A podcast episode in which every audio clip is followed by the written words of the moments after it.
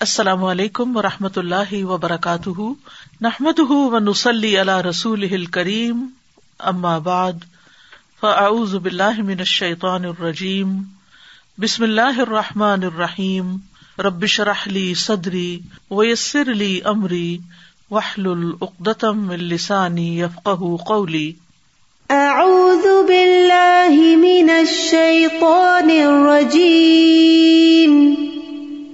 مثل الذين ينفقون أموالهم في سبيل الله كمثل حبة كمثل حبة أنبتت سبع سنابل في كل سنبلة مئة حبة والله يضاعف لمن يشاء واللہ واسع علیم۔ مثل الذين ينفقون اموالهم في سبيل الله كمثل حبة انبتت سبع سنابل۔ انبتت سبع سنابل في كل سنبلة مئة حبة والله يضاعف لمن يشاء والله واسع عليم ان لوگوں کی مثال جو اپنے مال اللہ کے راستے میں خرچ کرتے ہیں، ایک دانے کی مثال کی طرح ہے، جس نے سات خوشے اگائے۔ ہر خوشے میں سو دانے ہیں، اور اللہ جس کے لیے چاہتا ہے بڑھا دیتا ہے۔ اور اللہ وسط والا، سب کچھ جاننے والا ہے۔ اس آیت میں فی سبیل اللہ مال خرچ کرنے کی ترغیب دی جا رہی ہے۔ مال انسان کی مرغوبات میں سے ہے۔ اللہ تعالیٰ نے انسان کے اندر مال کی محبت رکھی ہے تاکہ وہ اس محبوب چیز کو اللہ کے راستے میں خرچ کر کے آخرت میں اعلی درجات حاصل کر سکے۔ اللہ عز و جل کا قرب حاصل کر سکے۔ اگر مال سے محبت نہ ہوتی تو درجات کی بلندی بھی نہ ہوتی۔ لیکن چونکہ انسان مال کی محبت میں شدید ہے، جیسا کہ فرمایا وہ ان نہ خیر شدید تو پھر جتنی یہ محبت زیادہ ہوگی، اتنا ہی اسے اللہ کے راستے میں خرچ کرنے کا ثواب بھی زیادہ ہوگا۔ اور انسان اپنی فطرت کے اعتبار سے مال سے بہت زیادہ محبت رکھتا ہے، جیسا کہ سورت الفجر میں فرمایا وہ تو ہبون المال حبن جما۔ مال انسان کی زندگی کی ضروریات پوری کرنے کے لیے بھی بہت ضروری ہے۔ جب وہ اس کا کچھ حصہ خرچ کرتا ہے، تو گویا دوسرے لفظوں میں وہ اپنی زندگی کی بعض ضروریات کو قربان کر کے، اپنے بعض ایش و عشرت کو تج کر کے دوسروں کے لیے اس میں سے حصہ نکالتا ہے۔ تو جس درجے کی قربانی کرتا ہے، اسی درجے کے بلند مقامات حاصل کرتا ہے۔ اور یہ ایک طرح سے انسانی خدمت بھی ہے، اور یہ خدمت دراصل عبادت ہی کی ایک شکل ہے۔ انفاق میں بہت کچھ شامل ہے۔ مال کے علاوہ علم، وقت، جاہ، مہارت وغیرہ وغیرہ۔ لیکن اس آیت میں خاص طور پر مال خرچ کرنے کی بات کی گئی ہے اور ایک مثال سے بات سمجھائی گئی ہے۔ مثال سے عموماً بات سمجھنا آسان ہو جاتا ہے۔ تو اللہ تعالیٰ فرماتے ہیں مسل الدین یون فکون اموال فی سبیل اللہ مثال ان لوگوں کی جو اپنے مال اللہ کے راستے میں خرچ کرتے ہیں۔ اللہ کے راستے میں خرچ کرنے کا معنی کیا ہے؟ نمبر ایک جہاد میں خرچ کرتے ہیں۔ نمبر دو، نیکی کے کاموں میں خرچ کرتے ہیں۔ تو ان کی مثال کمف الحبت امبت سب آسنابل ایک دانے کی طرح ہے جو سات بالیاں اگائے۔ یعنی جب ایک بیج بویا جاتا ہے، تو اس سے ایک اسٹیم نکلتا ہے۔ اس کے آگے پھر سات شاخیں ہو جاتی ہیں۔ اور پھر ہر شاخ پر سو سو دانے لگتے ہیں۔ تو گویا ایک دانا سات سو دانوں میں تبدیل ہو جاتا ہے۔ یعنی ایک وہ دیتا ہے اور سات سو کسان حاصل کرتا ہے۔ اور صرف اتنا ہی نہیں، بلکہ اگر دل کی پوری آمادگی کے ساتھ خرچ کرتا ہے اور اللہ سبحان تعالی سے اجر کی توقع رکھتے ہوئے خرچ کرتا ہے، تو فرمایا و اللہ اف یشا یعنی اللہ تعالیٰ اس کو کئی گنا اور بڑھا دیتا ہے۔ ہر نیکی کا اجر دس سے سات سو گنا تو ہے ہی، لیکن جتنا جتنا جس کے اندر خلوص ہوگا، جتنا اس کے اندر مال کی محبت کے باوجود اس کو خرچ کرنے کا جذبہ ہوگا، تو اس جذبے کے اعتبار سے اس کا اجر بھی بڑھا دیا جائے گا۔ لیکن اگر اس اخلاص میں کمی ہے اور بہت مشکل سے اس نے نکالا ہے اپنے اوپر ایک بوجھ سمجھتے ہوئے اور دل کی کراہت کے ساتھ یعنی محبت کے ساتھ نہیں، کراہت کے ساتھ، تو ہو سکتا ہے کہ یہ سات سو گنا بھی نہ بنے۔ یعنی اسی اعتبار سے زیادہ ہوگا، جتنا اس کے اندر اخلاص ہوگا، جذبہ ہوگا۔ جہاں تک دس سے سات سو گنا تک کا تعلق ہے، تو اس کی وضاحت ایک حدیث سے بھی ہوتی ہے جو صحیح مسلم میں آتی ہے۔ ابو حرارا رضی اللہ عنہ سے روایت ہے، وہ کہتے ہیں کہ رسول اللہ صلی اللہ علیہ وسلم نے فرمایا جس نے کسی نیکی کا ارادہ کیا، پھر اس پر عمل نہیں کیا، اس کے لیے ایک نیکی لکھ دی جاتی ہے۔ اور جس نے کسی نیکی کا ارادہ کر کے اس پر عمل بھی کر لیا، اس کے لیے دس سے سات سو گنا تک نیکیاں لکھی جاتی ہیں۔ و اللہ اور اللہ بہت وسط والا ہے۔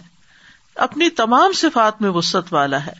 اپنی رحمت، اپنی قدرت، اپنی مغفرت میں وہ بہت برتر اور بہت اعلی ہے۔ علیم بہت علم والا ہے، خوب جاننے والا ہے۔ یعنی اس کا علم بھی ہر چیز کو گھیرے ہوئے ہے۔ لہذا وہ دیکھتا ہے کہ کس نے کس جذبے کے ساتھ مال خرچ کیا، تو اسی اعتبار سے اس کا فضل اس پر زیادہ ہو جاتا ہے۔ اس لیے یہ دو صفات ایک جگہ پر آئی ہیں۔ تو یہاں چونکہ مال کا ذکر کیا گیا ہے، تو مال ہر وہ چیز ہوتی ہے جو انسان کی ملکیت میں ہو۔ خواہ وہ کوئی حصی چیز ہو جس کی کوئی قیمت ہو، یا نفع والی چیز ہو، جیسے مانوی چیزیں، کوئی ہنر وغیرہ ہو۔ حصی چیزوں میں جیسے درہم و دینار ہے روپیہ پیسہ ہے، ڈالرز ہیں، گاڑی ہے، گھر ہے، اور اسی طرح جو منافع حاصل ہوتے ہیں، وہ تمام چیزیں اس میں شامل ہو جاتی ہیں۔ اور فی سبیل اللہ میں دو چیزوں کا ہونا ضروری ہے۔ ایک یہ کہ وہ اللہ کے لیے خالص ہو اور دوسرے یہ کہ وہ اللہ سبحان تعالی کی شریعت کے مطابق ہو، اس کی پیروی میں ہو۔ اگر ان دو شرائط کے ساتھ انسان مال خرچ کرے گا، تو اس کو اللہ سبحان تعالی کی طرف سے بہترین نظر ملے گا، جس کا انسان شمار بھی نہیں کر سکتا۔ اور خاص طور پر جب انسان اللہ کے راستے میں خرچ کرتا ہے، خالصتاً اللہ کی رضا کے لیے کوئی دکھاوا نہیں، کوئی ریا کاری نہیں، کوئی شہرت کا شوق نہیں، کوئی لوگوں کے اندر مشہور ہونے کا جذبہ نہیں۔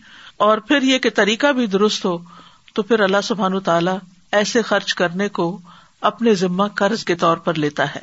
اسی لیے سورت البقرا میں ہی اللہ تعالیٰ فرماتے ہیں، من ذلدی یقرد اللہ قردن حسن فیدا افہ لہ ادافن کثیرا و اللہ یق بزو و یب ستو و الہ ترجاؤن کون ہے وہ جو اللہ کو قرض دے اچھا قرض یعنی خوبصورتی کے ساتھ دے اور اچھی چیز دے بس وہ اسے اس کے لیے بہت زیادہ گنا بڑھا دے اور اللہ بند کرتا ہے اور کھولتا ہے اور تم اسی کی طرف لوٹائے جاؤ گے۔ یعنی اللہ سبحان تعالیٰ ایسے صدقے کو اتنی عزت دیتا ہے کہ وہ اس کو اپنے ذمے قرض کے طور پر لیتا ہے، کیونکہ قرض ایسی چیز ہوتی ہے جس کا لوٹانا لازم ہوتا ہے۔ یعنی اللہ سبحان تعالیٰ پھر اس کا بہترین اجر اس کو کئی گنا زیادہ دے گا۔ فیودا لہو ادا فن کثیرا وہ اس کو اس کے لیے بہت زیادہ گنا بڑھا دے گا۔ جہاں تک مال خرچ کرنے کا تعلق ہے، تو قرآن مجید کی متعدد آیات سے پتہ چلتا ہے کہ اللہ سبحان تعالیٰ بندوں کو اس پر ابھارتے ہیں اور خرچ کرنے کا شوق دلاتے ہیں۔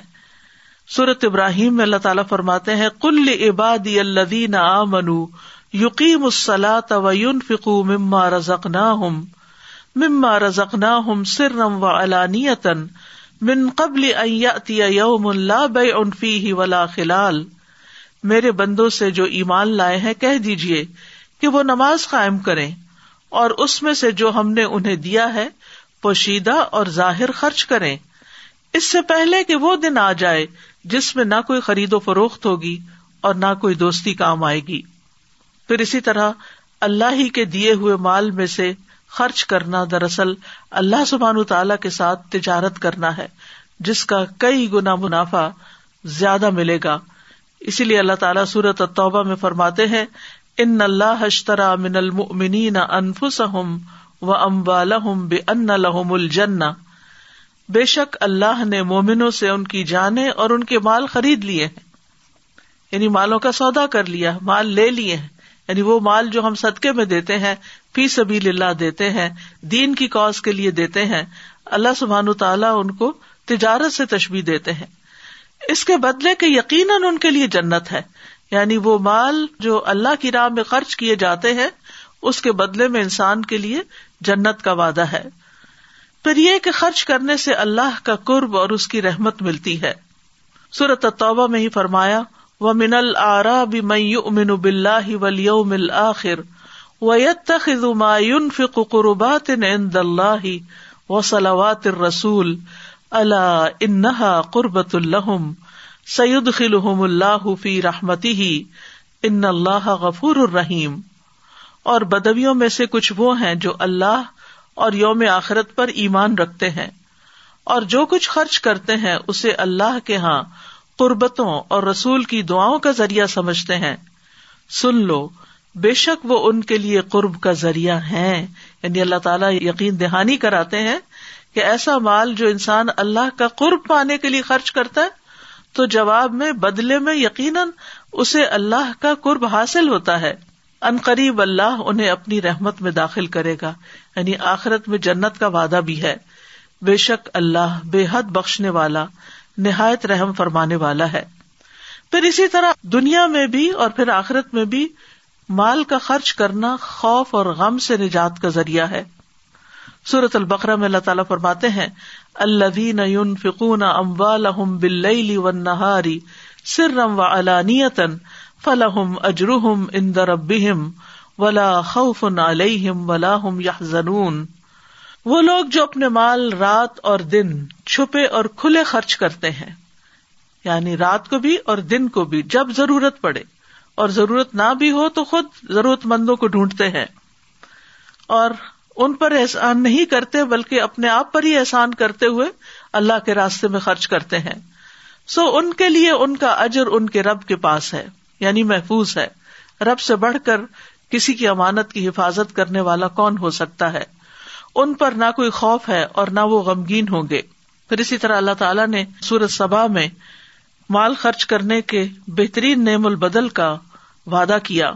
وما انفق تم من شعی ان فہ و یخلف وہ ہوا خیر الرازقین اور تم جو بھی چیز خرچ کرتے ہو، تو وہ اس کی جگہ اور دے دیتا ہے اور وہ سب رسک دینے والوں سے بہتر ہے۔ یعنی انسان کبھی بھی خرچ کرتے ہوئے دل چھوٹا نہ کرے کہ یہ چیز مجھ سے جدا ہو جائے گی، نہیں، اس سے بہتر چیز آپ کو ملے گی۔ اب دیکھیے کہ یہ جو دینے کا اصول ہے، یہ پوری کائنات کے اندر آپ کو نظر آئے گا۔ سورج دیتا ہے کیا؟ دھوپ، روشنی، گرمی، چاند دیتا ہے روشنی۔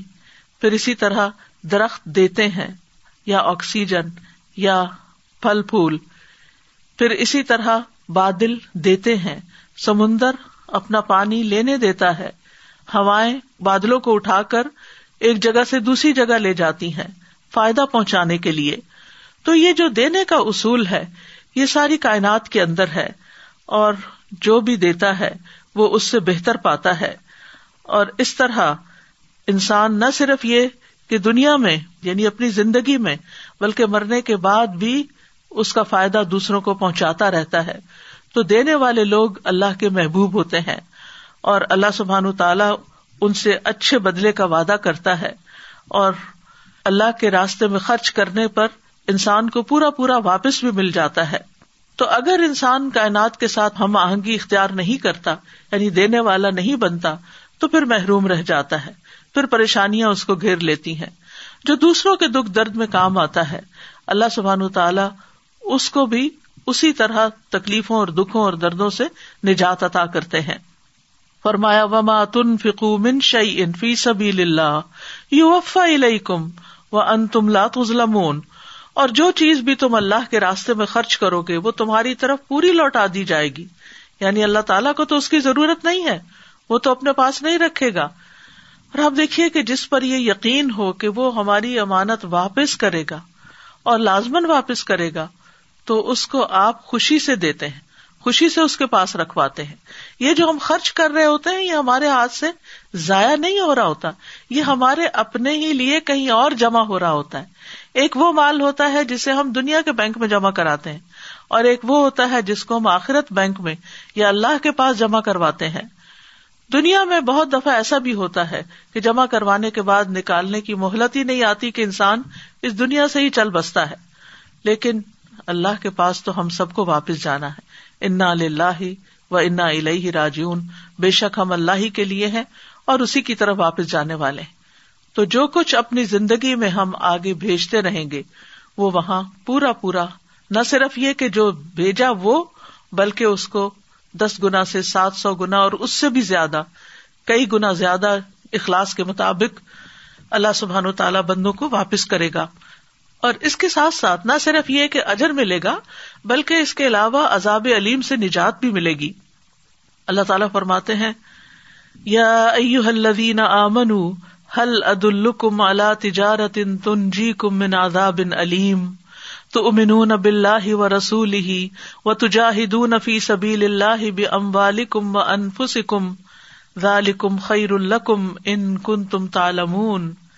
اے لوگو جو ایمان لائے ہو کیا میں تمہاری ایسی تجارت کی طرف رہنمائی نہ کروں جو تمہیں دردناک عذاب سے بچا لے؟ تم اللہ اور اس کے رسول پر ایمان لاؤ اور اپنے مالوں اور جانوں کے ساتھ اللہ کی راہ میں جہاد کرو۔ یہ تمہارے لیے بہتر ہے اگر تم جانتے ہو۔ تو یہاں بھی مال خرچ کرنے کی بات ہے، جس کا سلا نتیجہ کیا بتایا گیا کہ تمہیں عذاب علیم سے نجات ملے گی۔ مال کا خرچ کرنا گناہوں کی معافی کا ذریعہ بھی ہے۔ فرمایا، ان تقرد اللہ قرض حسن یداف لکم و یغفر لکم و اللہ شکور حلیم۔ اگر تم اللہ کو قرض دو گے اچھا قرض، تو وہ اسے تمہارے لیے کئی گنا زیادہ کر دے گا اور تمہیں بخش دے گا۔ اور اللہ بڑا قدر دان بے حد بردبار ہے۔ پھر اسی طرح ایک اور جگہ پر فرمایا فلدین آمن من کم و ان فکو لہم اجرن کبیر۔ کہ جو لوگ تم میں سے ایمان لائے اور انہوں نے خرچ کیا، ان کے لیے اجر کبیر ہے یعنی بہت بڑا اجر ہے۔ پھر اسی طرح یہ خرچ کرنا جنت میں داخلے کا ذریعہ ہے۔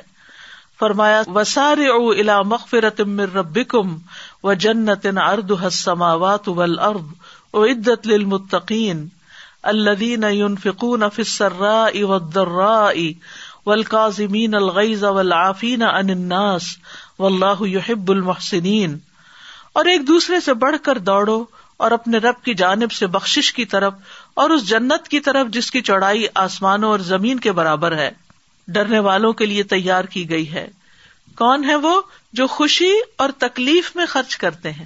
یعنی صرف اچھے دنوں میں خرچ نہیں کرتے، تنگ دست بھی ہو تو بھی وہ اللہ کے راستے میں خرچ کرتے ہیں۔ اور غصے کو پی جانے والے ہیں اور لوگوں سے درگزر کرنے والے ہیں اور اللہ نیکی کرنے والوں سے محبت رکھتا ہے۔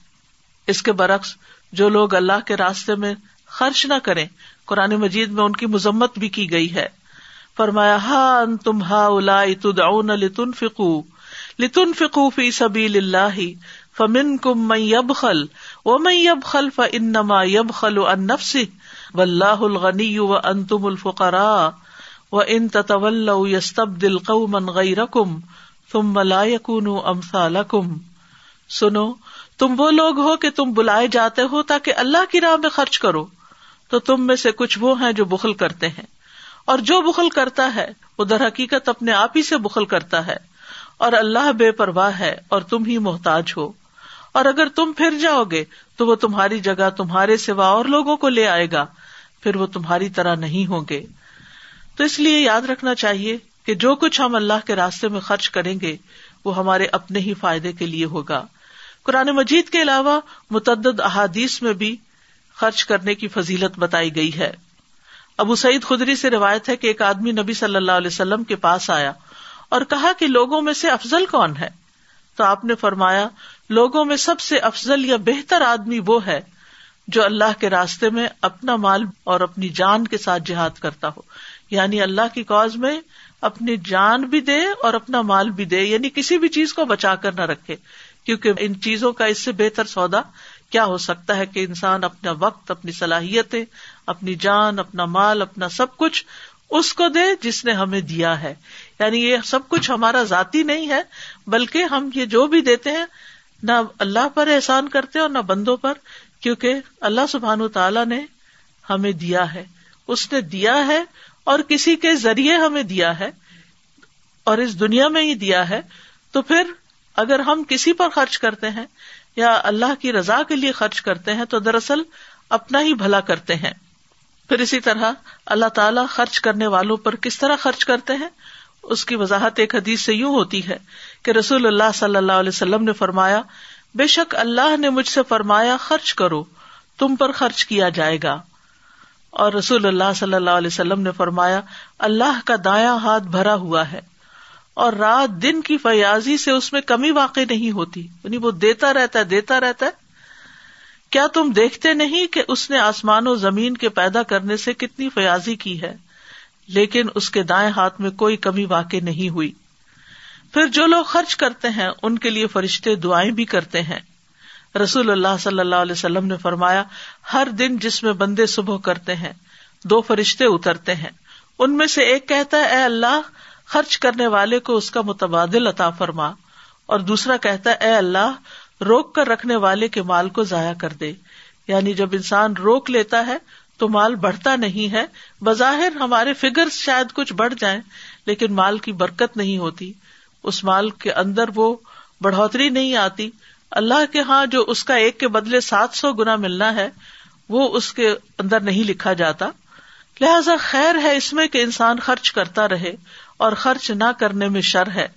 ابو اماما کہتے ہیں کہ رسول اللہ صلی اللہ علیہ وسلم نے فرمایا، اے ابن آدم، بے شک ضرورت سے زیادہ مال خرچ کر دینا تمہارے لیے بہتر ہے۔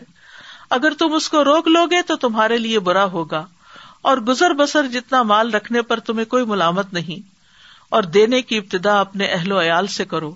اور اوپر والا ہاتھ نیچے والے ہاتھ سے بہتر ہوتا ہے۔ اور جتنا زیادہ مال ہو اتنا ہی انسان کو اللہ کے راستے میں زیادہ خرچ کرنا چاہیے۔ رسول اللہ صلی اللہ علیہ وسلم نے فرمایا، جو لوگ دنیا میں زیادہ مالدار ہیں، قیامت کے دن وہی خسارے میں ہوں گے۔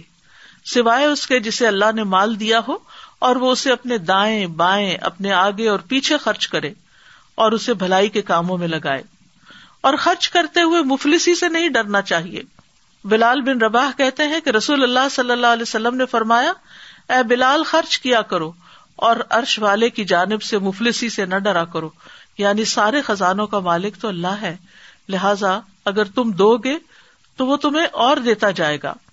اور جب تک انسان دیتا رہتا ہے، انسان کے پاس نعمتیں باقی رہتی ہیں۔ اور جب انسان دوسروں کو دینا بند کر دیتا ہے، تو اللہ سبحان تعالیٰ اس سے وہ نعمتیں کسی اور کی طرف منتقل کر دیتا ہے۔ عبداللہ بن عمر فرماتے ہیں کہ رسول اللہ صلی اللہ علیہ وسلم نے فرمایا اللہ تعالیٰ کے پاس لوگوں کے لیے نعمتیں ہیں، وہ انہیں ان کے پاس اس وقت تک باقی اور ثابت رکھتا ہے، جب تک کہ وہ مسلمانوں کی حاجات پوری کرنے میں لگے رہتے ہیں اور ان سے تنگ نہیں ہوتے۔ اور جب وہ ان سے تنگ ہو جاتے ہیں، تو وہ انہیں دوسرے لوگوں کی طرف منتقل کر دیتا ہے۔ یعنی بعض اوقات کوئی شخص بار بار ہم سے مانگے تو ہم اریٹیٹ ہونے لگتے ہیں اور ہم تنگ ہونے لگتے ہیں کہ اس نے تو روز کا کام بنا لیا ہے۔ اور مختلف طریقوں سے بازو کا ڈانڈ ڈپٹ بھی کر لیتے ہیں یا احسان جتا دیتے ہیں یا اس کو کوئی نصیحتیں کرنا شروع کر دیتے ہیں۔ تو ایسے میں پھر انسان کو خیر منانی چاہیے کہ جو اس کے پاس ہے، وہ اس کے لیے کتنا فائدہ مند ہوگا۔ کیونکہ مال خرچ کرنے سے نہ صرف یہ کہ انسان کو مزید مال ملتا ہے یا مزید نعمتیں ملتی ہیں، بلکہ انسان سے بہت سے شر بھی ٹلتے ہیں۔ مثلاً بیماریوں سے حفاظت ملتی ہے۔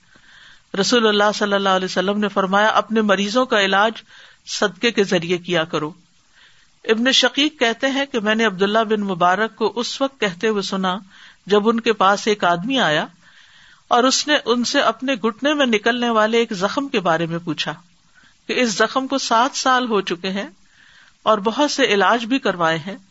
طبیبوں سے بھی پوچھا ہے، لیکن اسے کوئی فائدہ نہیں ہوا۔ تو عبداللہ بن مبارک نے کہا، جاؤ ایسی جگہ جا کر کنواں کھدواؤ جہاں پانی کی ضرورت ہو۔ مجھے امید ہے کہ جب وہاں سے چشمہ پھوٹے گا تو تمہارا یہ خون رسنا بند ہو جائے گا۔ جب اس شخص نے ایسا کیا تو وہ صحت یاب ہو گیا۔ اسی طرح بہت سی مشکلات سے نجات ملتی ہے۔ حارث اشری کہتے ہیں کہ اللہ کے نبی صلی اللہ علیہ وسلم نے فرمایا، بے شک اللہ ضب اجلّہ نے یاہیا بن زکریہ علیہ السلام کو پانچ باتوں کے متعلق حکم دیا کہ ان پر خود بھی عمل کرے اور بنی اسرائیل کو بھی ان پر عمل کرنے کے لیے کہیں۔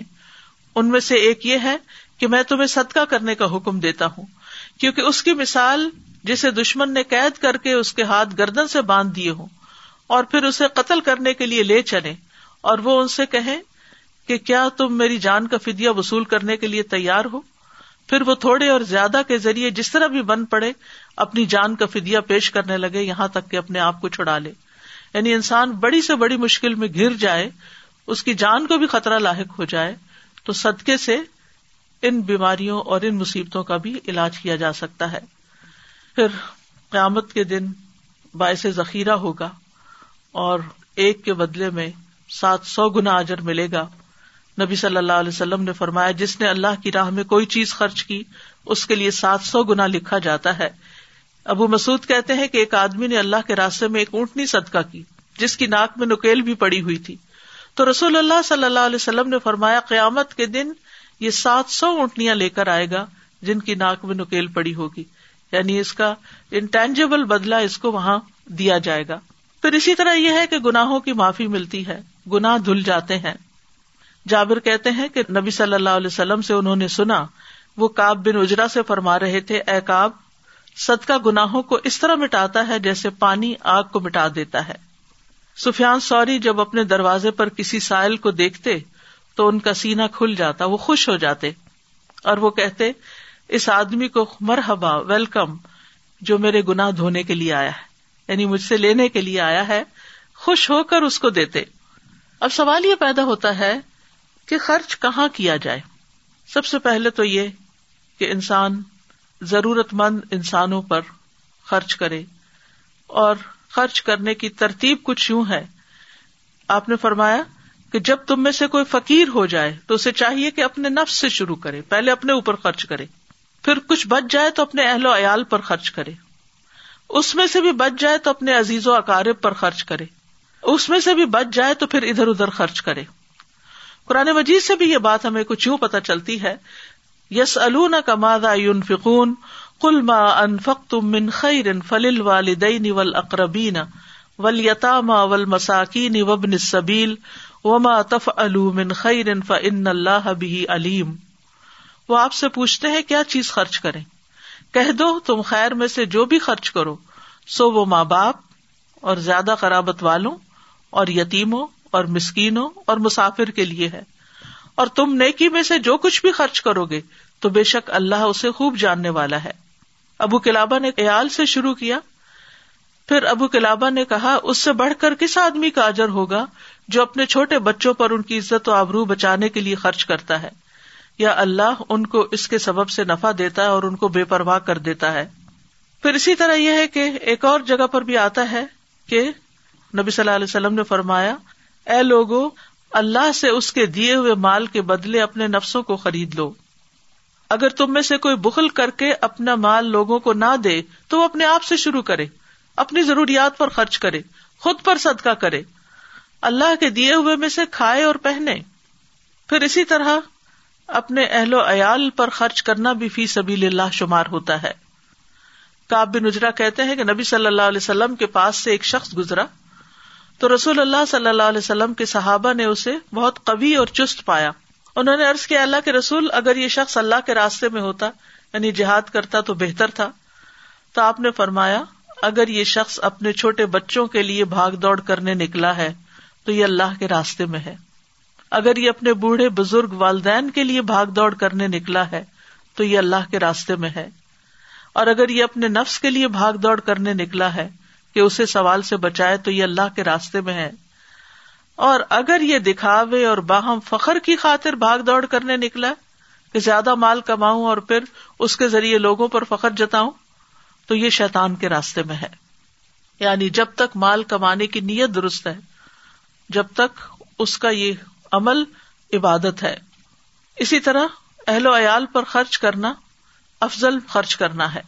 رسول اللہ صلی اللہ علیہ وسلم نے فرمایا افضل دینار جو آدمی خرچ کرتا ہے وہ ہے جو اپنے اہل و عیال پر خرچ کرتا ہے اور وہ دینار جس کو اللہ کے راستے میں اپنے جانور پر خرچ کرتا ہے اور وہ جو اپنے ساتھیوں پر اللہ کے راستے میں خرچ کرتا ہے۔ پھر اسی طرح ہم دیکھتے ہیں کہ بہنوں اور بیٹیوں پر خرچ کرنا بھی ثواب کا باعث ہے۔ نبی صلی اللہ علیہ وسلم نے فرمایا، جو شخص اپنی دو بیٹیوں یا دو بہنوں یا قریبی رشتے دار عورتوں پر ثواب کی نیت سے اس وقت تک خرچ کرتا رہے یہاں تک کہ اللہ عزا و جل ان دونوں کو اپنے فضل سے مالدار کر دے۔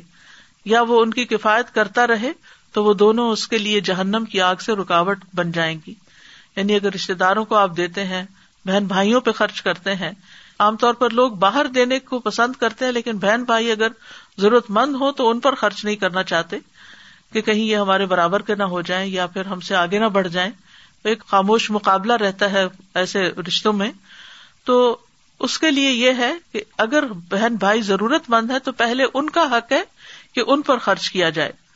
پھر اسی طرح رشتے داروں پہ خرچ کرنے کے بارے میں آپ نے فرمایا کہ جو شخص سلا رحمی کے لیے جتنا عطیہ دیتا ہے، اللہ اس کے مال میں اتنا ہی اضافہ کرتا ہے۔ یعنی جو شخص چاہے کہ اس کے رسک میں برکت ہو اور اس کی عمر میں برکت ہو، تو اسے چاہیے کہ وہ اپنے رشتے داروں کے ساتھ سلا رحمی کرے، جیسے کہ ایک اور حدیث میں آتا ہے۔ آپ نے یہ بھی فرمایا کہ بے شک سب سے افضل صدقہ وہ ہے جو اپنے اس رشتے دار پر کیا جائے جو پوشیدہ دشمنی رکھنے کی بنا پر تم سے اراض کرے۔ یعنی جو تم سے بات بھی نہ کرنا چاہے، تمہارا کوئی حق بھی نہ دے، تو اس پہ خرچ کرنا زیادہ افضل ہے۔ اسی طرح مسکین، یتیم اور مسافر کو پھر کھانا کھلانا، پانی پلانا، یہ بھی بہترین صدقات میں شامل ہے۔ پھر پودے لگانا، اپنے مال سے پودے خرید خرید کر لگانا جو ہے، صدقہ جاریہ کے کاموں میں سے ہے۔ پھر کسی کی ضرورت پوری کرنا، کسی کا قرض ادا کر دینا، حج اور عمرہ میں خرچ کرنا، خود اپنے لیے یا دوسروں کے لیے یعنی اگر کوئی حج پہ جا رہا ہو یا عمرے پہ جا رہا ہو، اور خاص طور پر اگر کوئی ضرورت مند ہو تو اس پہ خرچ کرنا، پھر مسجد بنوانا، جس نے اللہ کے لیے کبوتر کے گھونسلے کے برابر یا اسے بھی چھوٹی مسجد بنائی، اللہ اس کے لیے جنت میں گھر بنائیں گے اب سوال ہی پیدا ہوتا ہے کہ اتنی چھوٹی مسجد تو ہوتی نہیں لیکن مسجد میں اگر اتنی سی جگہ، چھوٹے گھونسلے جتنی جگہ بھی، اس نے اپنے مال سے کچھ اس میں حصہ ڈالا اس کو بنانے میں، ایک بلب بھی لگوا دیا، لائٹ کا انتظام کر دیا، پانی کا ایک گلاس ہی وہاں رکھ دیا تاکہ نمازی اس سے فائدہ اٹھائے پھر اسی طرح مسجد میں مصحف رکھنا، یہ بھی صدقہ جاریہ کے کاموں میں سے ہے۔ رسول اللہ صلی اللہ علیہ وسلم نے فرمایا، سات چیزوں کا ثواب بندے کی موت کے بعد بھی جاری رہتا ہے جب وہ قبر میں ہوتا ہے۔ جس نے علم سکھایا، نہر بنوائی، کنواں کھدوایا، درخت لگوایا، مسجد بنوائی، کسی کو قرآن کے مصحف کا وارث بنا دیا، یا اولاد چھوڑی جو اس کے مرنے کے بعد اس کے لیے استغفار کرتی ہے، تو یہ صدقہ ان میں سے ہے مرنے کے بعد بھی جس کا فائدہ جاری رہتا ہے۔ اسی طرح طالب علموں پہ خرچ کرنا۔ فتح حامدیہ میں ابن عابدین ذکر کرتے ہیں کہ جب طالب علم علم کے حصول کے لیے نکلے تو مسلمانوں پر لازم ہے کہ وہ اسے خرچہ دیں تاکہ علم زیادہ سے زیادہ پھیلے۔ یہاں تک کہ اگر وہ دینے سے انکار کرے تو ان کو اس طرح مجبور کیا جائے گا جیسے زکوٰۃ کا قرض ادا کرنے والوں کو وہ قرض ادا کرنے پہ مجبور کیا جاتا ہے جب وہ زکوٰۃ ادا کرنے سے انکار کریں۔ یعنی جس طرح زکوٰۃ دینا لازم ہے، ایسے ہی طالب علموں پہ خرچ کرنا بھی لازم ہے۔ اسی طرح مالکی مذہب میں ایک فتویٰ ہے کہ مسلمانوں کو طالب علموں کو ہر سال ایک سو دینار کے مقدار کے برابر خرچہ دینا چاہیے یعنی اتنے فنڈ ریزنگ ہونی چاہیے کہ جس سے جو لوگ پڑھ رہے ہیں، خواہ دنیاوی فائدہ مند علم پڑھ رہے ہیں یا دین پڑھ رہے ہیں، دنیاوی تعلیم والوں پر تو پھر بھی ماں باپ خرچ کر دیتے ہیں یا رشتے دار کے یہ کل کو کچھ کمانے کے قابل ہو جائیں گے، تو یہ پھر دوسروں کو دینے کے قابل ہوں گے۔ لیکن جو لوگ دین پڑھ رہے ہوتے ہیں، عموماً ان پہ خرچ کرنے سے لوگ کتراتے ہیں۔ کہ اس سے ان کو کوئی مال تو آگے حاصل نہیں ہوگا اور یہ لوٹانے کے قابل بھی نہیں ہوں گے۔ لیکن حقیقت یہ ہے کہ اگر اس کام کو پروموٹ نہ کیا جائے اور لوگوں کو فیسلٹیٹ نہ کیا جائے، تو پھر آہستہ آہستہ ایسے لوگ معاشرے سے ختم ہوتے جاتے ہیں جو دوسروں کی دینی رہنمائی کر سکیں۔ پھر اسی طرح ابن عابدین رد المختار میں کہتے ہیں کہ بیت المال کے مصارف میں سے ایک مصرف علماء کا اور طالب علم کا خرچ دینا ہے۔ وہ علماء اور طالب علم جو شرعی علم کے لیے وقف ہو چکے ہیں۔ اور طالب علم پر خرچ کرنے کا فائدہ کیا ہے؟ انس بن مالک کہتے ہیں، نبی صلی اللہ علیہ وسلم کے زمانے میں دو بھائی تھے۔ جن میں سے ایک تو نبی صلی اللہ علیہ وسلم کی خدمت میں آیا کرتا تھا اور دوسرا بھائی کماتا تھا۔ چنانچہ کمانے والے بھائی نے اپنے دوسرے بھائی کے بارے میں جو نبی صلی اللہ علیہ وسلم سے علم حاصل کرتا تھا، یہ شکایت کی کہ یہ کچھ کام نہیں کرتا۔ تو آپ نے فرمایا شاید کہ تم اس کی وجہ سے ہی رسک دیے جاتے ہو۔ یعنی تمہاری کوشش میں، تمہاری کمائی میں اس کے اوپر خرچ کرنے کی وجہ سے ہی برکت ہو۔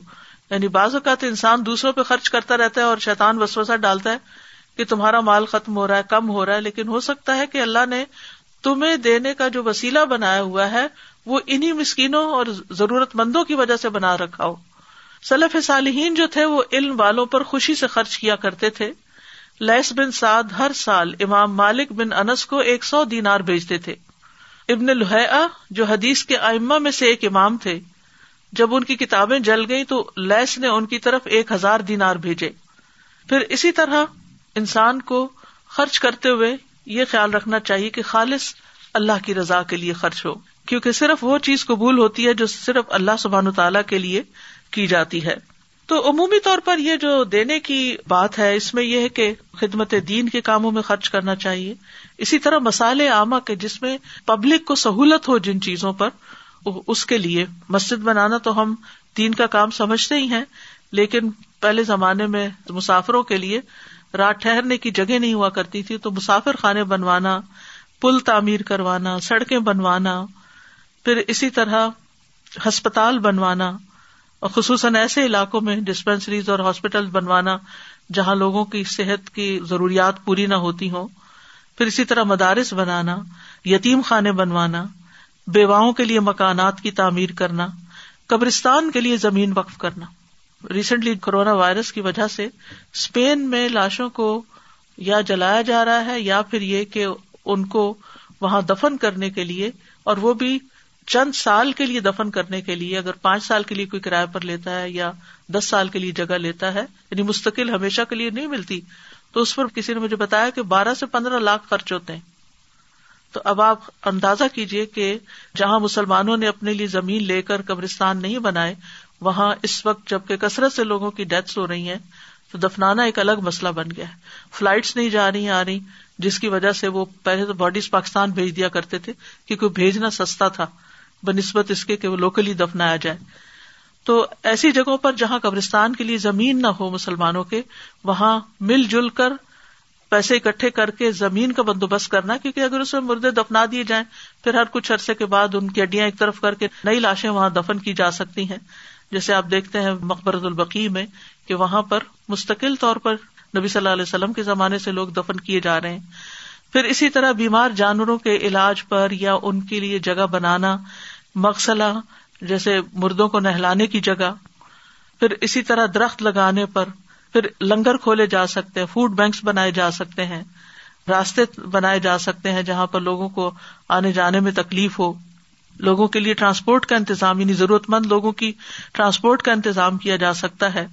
پانی کا انتظام کیا جا سکتا ہے۔ یعنی ایک تو کنواں کھدوانا ہے، اس کے علاوہ بھی جیسے کولر وغیرہ رکھوا دینا مختلف پبلک پلیسز پر۔ کیونکہ جب انسان مال خرچ کرتا ہے، تو اپنے لیے بہت سے فائدے حاصل کرتا ہے۔ نہیں دیتا تو وہ ایک چیز ہے، مال دیتا ہے، لیکن اس کو کیا کیا ملتا ہے؟ سب سے پہلی بات تو یہ کہ شرح صدر ہوتا ہے، دل کھل جاتا ہے، راحت قلب نصیب ہوتی ہے رسک میں اضافہ ہوتا ہے۔ جن کو دیتا ہے ان کے ساتھ تعلقات اچھے ہو جاتے ہیں۔ فخر کا علاج ہے۔ کسی نے اپنا واقعہ مجھ سے شیئر کیا تھا کہ ان کے بھائی کا اچانک کاروبار ختم ہو گیا اور بہت تھوڑا اس کے پاس باقی رہا تو اس نے وہ اللہ کے راستے میں دے دیا اور اس کے بعد جو اس کے اوپر اللہ سبحان و تعالیٰ کی رحمتوں کی بارش ہوئی، کیونکہ بعض اوقات تنگ حالات میں انسان سوچتا ہے کہ میرا کیا بنے گا، یہ تو میں اب اپنے لیے رکھ لوں۔ لیکن اس میں بھی کیونکہ پیچھے ہم پڑھ چکے ہیں آیت کے تنگی میں اور خوشحالی میں دونوں میں خرچ کرتے ہیں۔ پھر سرائے و درائے پھر اسی طرح یہ ہے کہ بخل کا علاج ہے، تکبر کا علاج ہے، صدقہ کرنا۔ کیونکہ عام طور پر جب انسان کے پاس مال زیادہ ہو جاتا ہے تو دوسروں پر فخر جتانے لگتا ہے۔ بری موت سے بچانے کا ذریعہ ہے۔ تعلقات میں باہمی محبت کی نشو نما ہوتی ہے۔ روٹے ہوئے رشتوں کو منانے کا ذریعہ ہے۔ بلا اور مصیبتوں کا علاج بھی ہے اور ان کو آنے سے بھی روکتا ہے۔ بیماریوں کا علاج ہے۔ تسکیہ نفس ہوتا ہے۔ اللہ تعالی کا قرب حاصل ہوتا ہے۔ اللہ تعالیٰ کی محبت نصیب ہوتی ہے۔ اللہ تعالیٰ کی طرف سے رحمت آتی ہے۔ ان نہ رحمت اللہ قریب من المحسنین۔ اللہ کی رحمت محسنین کے قریب ہے۔ پھر اسی طرح قبر میں صدقہ بندے کی حفاظت کرتا ہے۔ عذاب کو آنے سے روکتا ہے۔ حشر کے میدان میں قیامت کے دن انسان کو قیامت کے ہال سے نجات ملے گی۔ لہذا انسان کو ہر دم سوچنا چاہیے کہ میں کسی کے فائدے کے لیے نہیں، دراصل اپنے ہی فائدے کے لیے دے رہا ہوں اور اتنے سارے فائدے حاصل ہوں گے۔ تزکیہ نفس ہوگا، انسان کے اندر کے وسوسے اور دل کی گٹن اور تنگی کا علاج ہوگا۔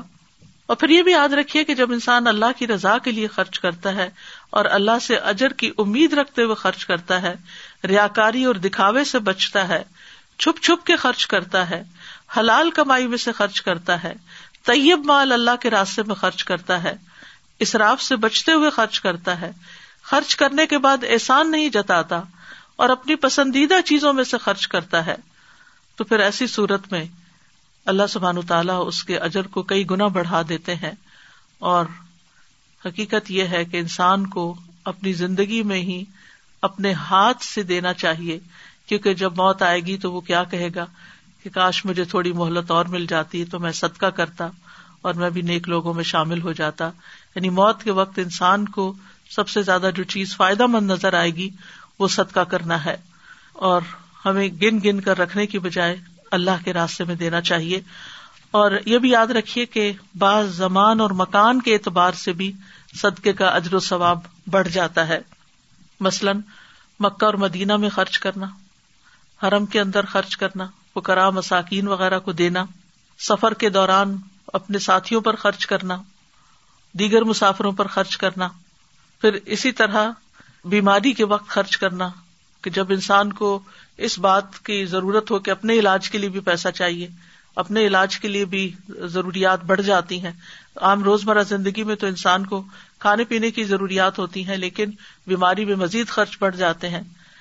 تو اس وقت خرچ کرنا، پھر اسی طرح فی سبھی اللہ اللہ کے راستے میں خرچ کرنا، رمضان کے مہینے میں خرچ کرنا، پھر رمضان کے مہینے میں خاص طور پر روزہ وغیرہ کھلوانا اور ضرورت مندوں کی ضرورت پوری کرنا۔ بعض لوگ تو اپنی زکات بھی رمضان کے مہینے میں نکالتے ہیں تو ضروری نہیں ہے وہ تو جب سال پورا ہو جائے تو فوراً نکال دیں رمضان کا انتظار نہ کریں لیکن اگر آپ کی تاریخیں وہی بنتی ہیں تو بہتر یہی ہے کہ پھر فوراً رمضان میں ہی زکات نکال دی جائے کیونکہ رمضان میں خرچ کرنا غیر رمضان سے افضل ہے۔ پھر اشرۂ ذیل میں خرچ کرنا، کیونکہ سال بھر میں کوئی بھی نیک کام اتنا اجر نہیں پاتا جتنا اشرۂ ذیل حج میں انسان جب کوئی نیکی کرتا ہے۔ پھر اسی طرح اگر کوئی حج پہ جا رہا ہو تو وہ فی سبھی اللہ ہوتا ہے، اس پر خرچ کرنا، اسی طرح عید کے دنوں میں خرچ کرنا، بھوک کے دن کھانا کھلانا، اگر کوئی بیمار ہے تو اس کے علاج کے لیے خرچ دینا، اور اس کے لیے انسان کو ضرورت مندوں کو تلاش کرنا چاہیے۔ گویا دوسرے لفظوں میں انسان کا ایک مزاج ہی بن جائے کہ وہ اس کو دیتے ہی رہنا ہے، دینے والا بننا ہے۔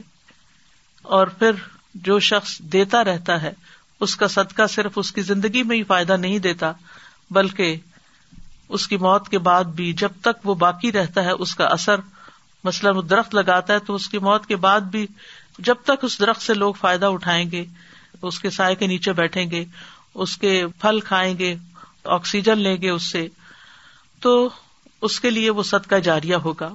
تو بنیادی طور پر اس ساری بات کا جو مقصد ہے وہ یہ ہے کہ انسان کو نفع دینے والا بننا چاہیے، فائدہ دینے والا بننا چاہیے، اور یہ نفع رسانی کا جذبہ جو ہے، یہ اعلیٰ ترین جذبہ ہے۔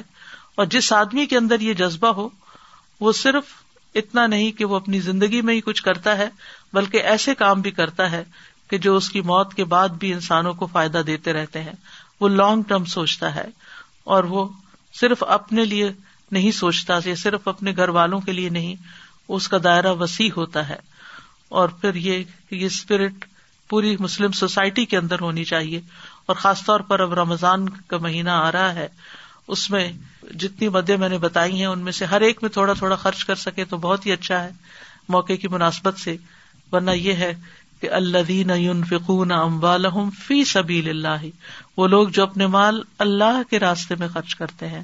یعنی دین کے کاموں میں، دین کے کاز میں، تو اس کے لیے جیسا کہ آپ جانتے ہیں کہ ان دنوں میں مساجد بھی بند ہے تو مساجد کی ڈونیشن کم ہونے کی وجہ سے وہاں کے جو امام ہے وہاں کا جو عملہ ہے، وہاں کی جو مینٹیننس ہے، اس کے لیے اخراجات پورے کرنا مشکل ہو رہا ہے۔ پھر اسی طرح دینی مدارس ہیں۔ تو خصوصی طور پر ان دنوں میں ان کو بھی یاد رکھنے کی ضرورت ہے۔ اللہ سبحان تعالیٰ خرچ کرنے والوں کو بے پناہ عطا کرے۔ اور جن کے دل تنگ ہیں، اللہ ان کے دلوں کو کھول دے۔ و آخر داوانا الحمد للہ رب العالمین۔ سبحان اللہ و بحمد کا اشد اللہ اللہ اللہ انت۔ استخ فرکا و اطوب السلام علیکم و رحمۃ اللہ وبرکاتہ۔